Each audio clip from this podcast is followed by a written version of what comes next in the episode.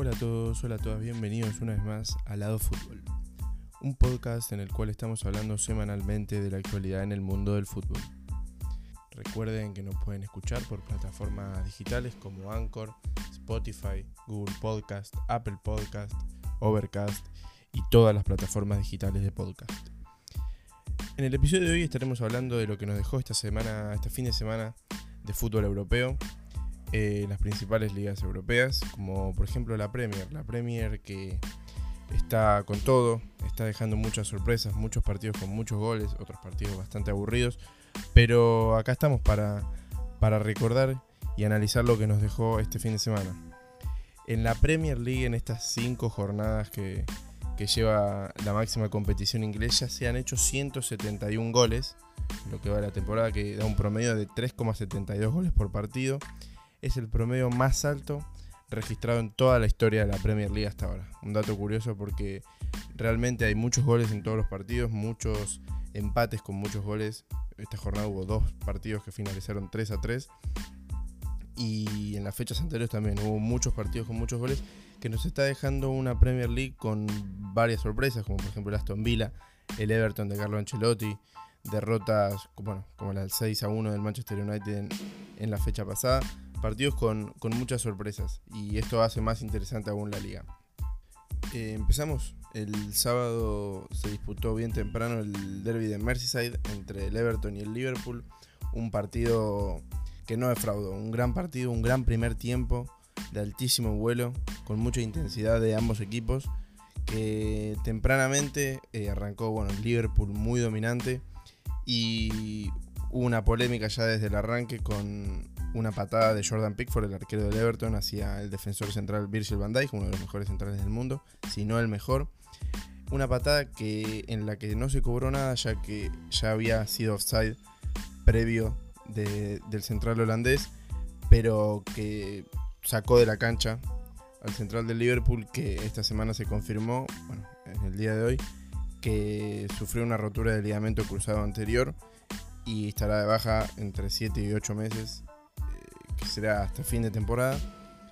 Una jugada muy polémica que se discutió mucho en el día domingo y en el día de hoy lunes, pero, pero bueno, la ley ampara a la decisión del árbitro, pero aún así fue una, fue una entrada muy dura luego de un error propio del arquero que dejó afuera al gran central del Liverpool.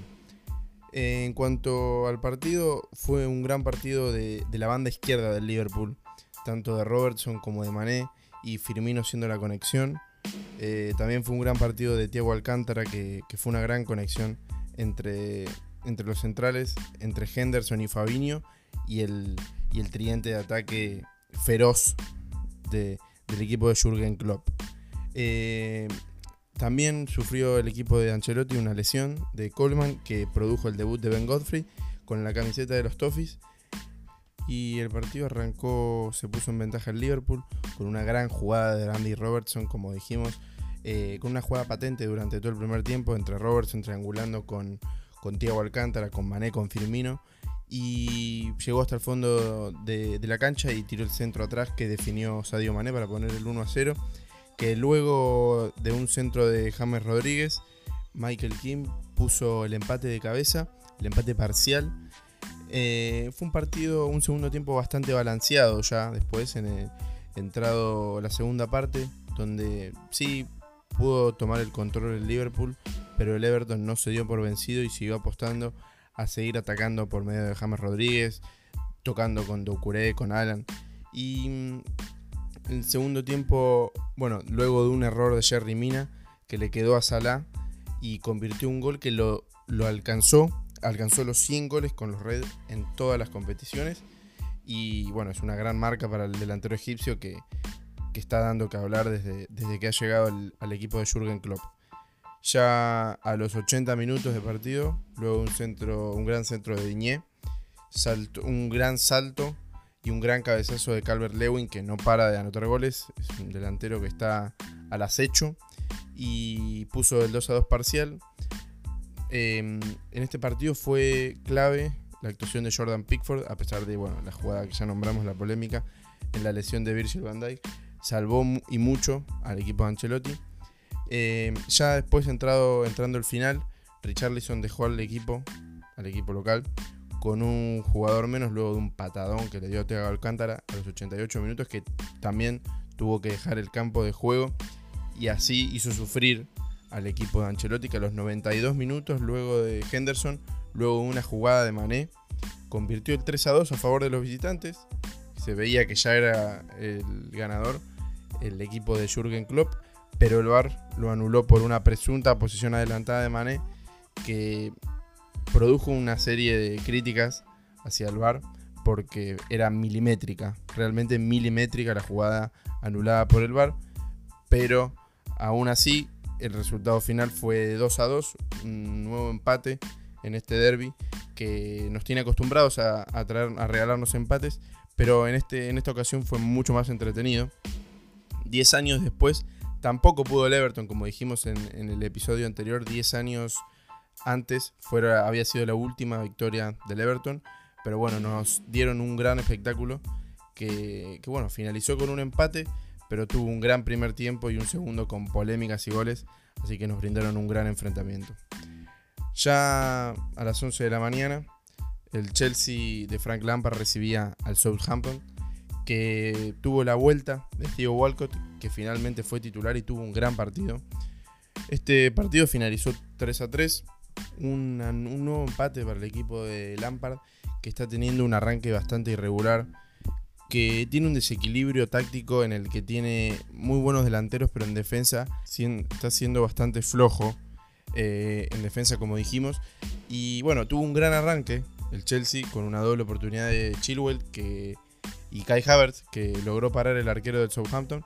Pero Timo Werner tuvo un gran partido donde pudo despacharse con dos goles, dos golazos. El primero fue un pase largo que la dejó pasar, la dejó pasar entre sus piernas, la dejó correr y amagó como quiso dentro del área. Y el segundo se la picó al arquero y luego cabeció para definir y poner el 2 a 0 parcial. Ya después, bueno, Jorginho, que fue una de las figuras de este partido, en cuatro partidos ya lleva las mismas asistencias, que fueron dos en la temporada pasada, en 31 partidos que tuvo la temporada pasada por Premier League. Ningún jugador del Chelsea ha participado en más goles esta temporada que Jorginho, que participó en 5.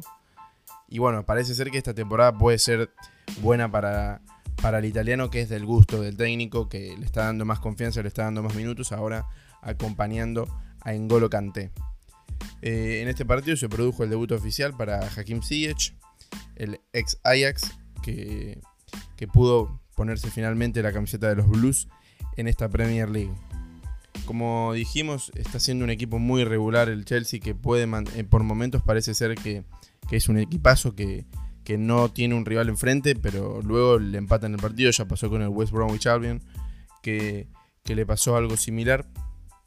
Y nuevamente hubo un error de, de Kepa, que no fue del todo de Kepa, sino que fue para mí el 90% del gol del Southampton fue de Kurzouma, que fue muy criticado Kepa en este, en este gol, pero para mí el pase atrás que tira Kurzouma lo deja muy mal parado a Kepa, que aún así resuelve mal.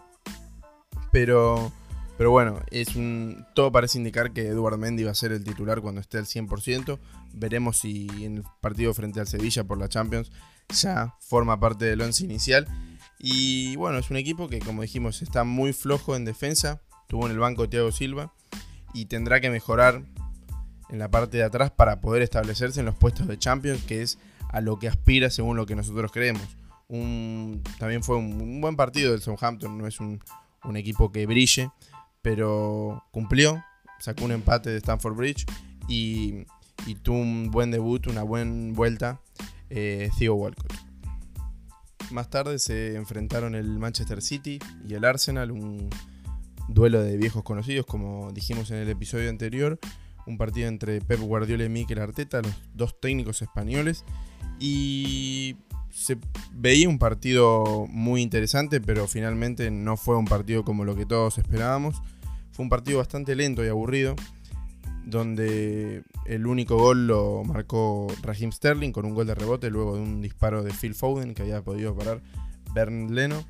Y fue un partido que Guardiola planteó con tres jugadores en defensa y un Rodrigo plantado delante de los mismos, muy solo. Yo creo que se notaba ahí mucho, ya que, bueno, como sabemos, Rodri es un jugador muy lento en las transiciones defensivas y quedaba muy mal parado cuando atacaba el Arsenal. Yo creo que eso fue un error de Guardiola. Y bueno, se produjo finalmente la vuelta del Kun que tuvo un aceptable partido y pudo volver a ganar minutos en la máxima competición inglesa. Eh, en cuanto al Arsenal, fue un gran partido de Bukayo Saka, el joven inglés de la cantera del equipo londinense, que por mala suerte no pudo ser eh, gratamente acompañado por sus compañeros de ataque. Aubameyang no tuvo un gran partido, que es el que más se espera, pero bueno, fue un partido bastante aburrido, bastante plano, que le dio los tres puntos al equipo de Guardiola. Y ya el último partido del sábado en la Premier League es el enfrentamiento entre el Newcastle y el Manchester United, en el que el equipo visitante pudo obtener, pudo volver a la, victoria el equipo de Ole Gunnar Solskjaer, con una victoria 4-1, una aplastante 4-1, que tuvo muchos goles sobre el final. Un Manchester United que, bueno, como dijimos, volvió a la victoria luego de una histórica derrota frente al Tottenham, el 6-1, frente al equipo de Mourinho. Y tuvo un once inicial, planteó un once inicial con bastantes cambios, con McTominay y Fred en el, en el doble 5, reemplazando a Pogba y Matic, y Daniel James y Juan Mata que ingresaron por Greenwood y Martial. Un 11 bastante alternativo, planteó el noruego, guardando jugadores, creemos nosotros, para el partido frente al PSG que tiene este martes por la UEFA Champions League. Un partido que arrancó 1 a 0 para los locales por un gol en contra de Luke Shaw, rebotó en la panza del defensor inglés a los dos minutos de, arranque del juego, que pudo empatar Harry Maguire de cabeza luego de un córner de Bruno Fernández. Y yo creo que fue un gran partido para, para, el conjunto de Manchester, para el conjunto de los Red Devils, que pudo volver a encontrar una buena conexión entre Rashford, Bruno Fernández. Juan Mata tuvo un gran partido. Y un Rashford fue muy activo, que lo ayudó mucho Bruno Fernández con muchos pases. Se conectan mucho entre ellos. También hubo una gran conexión entre Juan Mata y Bruno Fernández. También fue un gran partido de David De Gea, el arquero español, que salvó en una maravillosa tajada al principio del segundo tiempo. Y luego fue eh, derribado Marcus Rashford en el área del Newcastle. Y eh, luego de revisarlo en el bar, el árbitro sancionó penal que Bruno Fernández, luego de venir, de haber convertido sus 10 penales con la camiseta del Manchester United, no pudo convertir su décimo primero frente a un Darlow que adivinó el lado y evitó el 2 a 1 parcial para el Manchester United.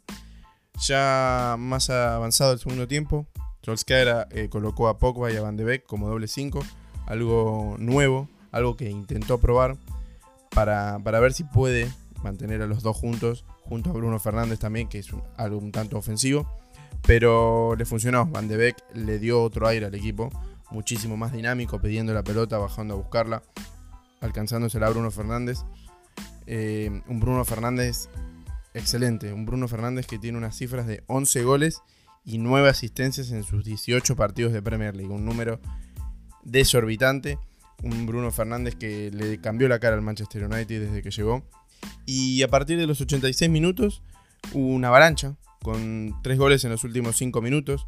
Juan Bisaca convirtió su primer gol en la Premier League y un Rashford que le puso fin a este partido que finalizó 4 a 1 y le dio sus segundos 3 puntos al equipo del Solskjaer que tiene un partido menos y acumula 6 puntos de 12 posibles. Ya ha entrado el domingo, 12 y media del mediodía en Argentina, se produjo un auténtico partidazo en Londres en el estadio del Tottenham. El Tottenham recibió al West Ham, a los Hammers que vienen al acecho, que vienen remontando su, su poderío futbolístico. Y se pudo dar la vuelta oficial de Gareth Bale a la Premier League, que entró a los 72 minutos aproximadamente. Fue un arranque arrasador para el, conjunto de Mourinho, con una dupla letal ofensivamente con Kane y Son, que ya a los 15 minutos ya estaban 3 a 0 arriba con dos goles de Harry Kane y uno de Son, con asistencia del delantero inglés. Eh, Harry Kane está siendo totalmente arrasador en, esto, en este comienzo de liga. Si no, es uno, si no es el mejor, es uno de los mejores actualmente en la Premier League. Con que se, bueno, se despachó con dos goles y una asistencia en este partido. Y en toda la Premier lleva en 5 partidos 5 goles y 7 asistencias, 12 participaciones en los goles del conjunto londinense. A los 82 minutos el partido seguía 3 a 0 a favor del Tottenham y un gol del central paraguayo Balbuena eh, y un gol en contra de Davinson puso a los Hammers a tiro, se pusieron 3 a 2 y en la última jugada luego un centro, un rebote que quedó al borde del área, un gol estratosférico de Lanzini, de Manu Lanzini, si no lo pudieron ver por favor véanlo, le dio el empate agónico al conjunto de David Moyes que sigue ganando confianza y llega a los 7 puntos de 2 en un arranque sorpresivo. Todos lo veíamos como un posible, uno de los posibles que peleara por el descenso, pero bueno, por ahora, por ahora está teniendo un buen, una buena seguilla de partidos luego de, dos, de las dos derrotas consecutivas que tuvo en las primeras dos fechas. Y bueno, Bale tuvo una posibilidad de rematar el partido cuando el partido estaba 3 a 2, en la que hizo una gran jugada, pero no pudo finalizar correctamente. Eh, puntos altos también del Tottenham fue Tanguy Dombele, el mediocampista central francés, que acompañó muy bien. Fue un mediocampista mixto que acompañó muy bien, llevó mucho la pelota. Para mí es un gran mediocampista que, que con minutos puede dar que hablar en este equipo. Que la temporada pasada no tuvo minutos, pero que ahora Mourinho le está dando la confianza para que se pueda afianzar en el equipo londinense. Y ya entrada la tarde, en Argentina a las 3 y cuarto de la tarde, el Leicester City de Brendan Rodgers recibió al Aston Villa, que volvió a la victoria. Los villanos consiguieron su cuarta victoria en la misma cantidad de partidos disputados. Un arranque increíble para el equipo de Dibu Martínez, el arquero argentino, que no podía concretar desde 1930, desde la temporada 1930-1931. Un Leicester que sintió mucho la ausencia de Jamie Vardy, ya que ni Gianacho ni Slimani tienen la explosividad ni la capacidad de bancársela solos contra los defensores contrarios. Ya sabemos que, por ejemplo, Casper Michael sacaba desde fondo un pelotazo en el que Jamie Vardy va y la pelea y la pelea y la pelea y la corre. Y estos jugadores no tienen las mismas capacidades que el delantero inglés, el ídolo del conjunto de Brendan Rogers. El partido fue el primer tiempo fue bastante aburrido, sin llegadas peligrosas.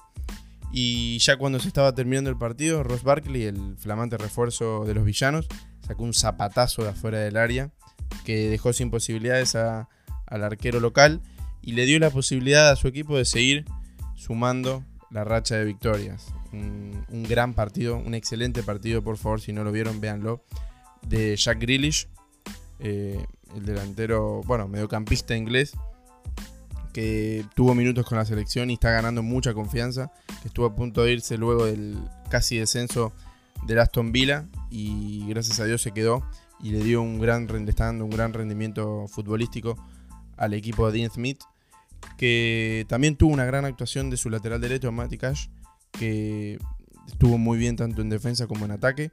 Y también hubo el gran ingreso en el segundo tiempo de Bertrand Traoré, que le dio mucha explosividad por las bandas al equipo de Dean Smith, que bueno, el jugador proveniente del Olympique de Lyon, uno de los semifinalistas de la Champions League, que yo creo que de a poco se va ganando la titularidad en el equipo, le va a ir arrebatando el puesto poco a poco a Trezeguet, al egipcio.